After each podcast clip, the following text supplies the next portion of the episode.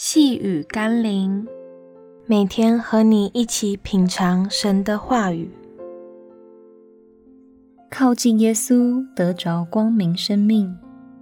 今天我们要一起读的经文是《路加福音》十九章七到十节。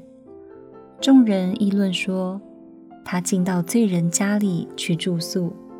撒该站着对主说：“主啊，我把所有的一半给穷人。”我若讹诈了谁，就还他四倍。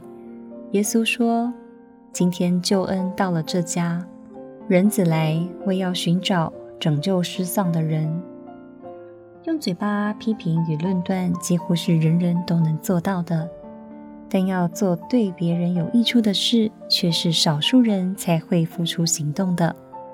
耶稣当年所到之处，总是医治病人，赶逐污鬼。怜悯贫穷，遍行善事，但是旁边也总是跟着一群如同现代网军乡民的人，极尽所能的三言三语。在那些自命清高的犹太人中，却有一个被犹太人鄙视的税吏撒该，他是当下唯一愿意用行动取代言语，以正面的回应取代负面的论断的人，而耶稣也明确地宣告。救恩正是属于那些愿意以正面思维和积极行动来回应耶稣的人。你是属于哪一种人呢？让我们一起来祷告。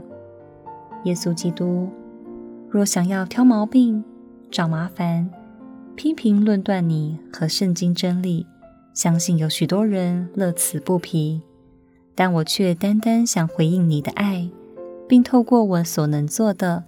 将你的恩典分享给更多需要的人，因为我知道能言善道或自命清高，并不能让我得救。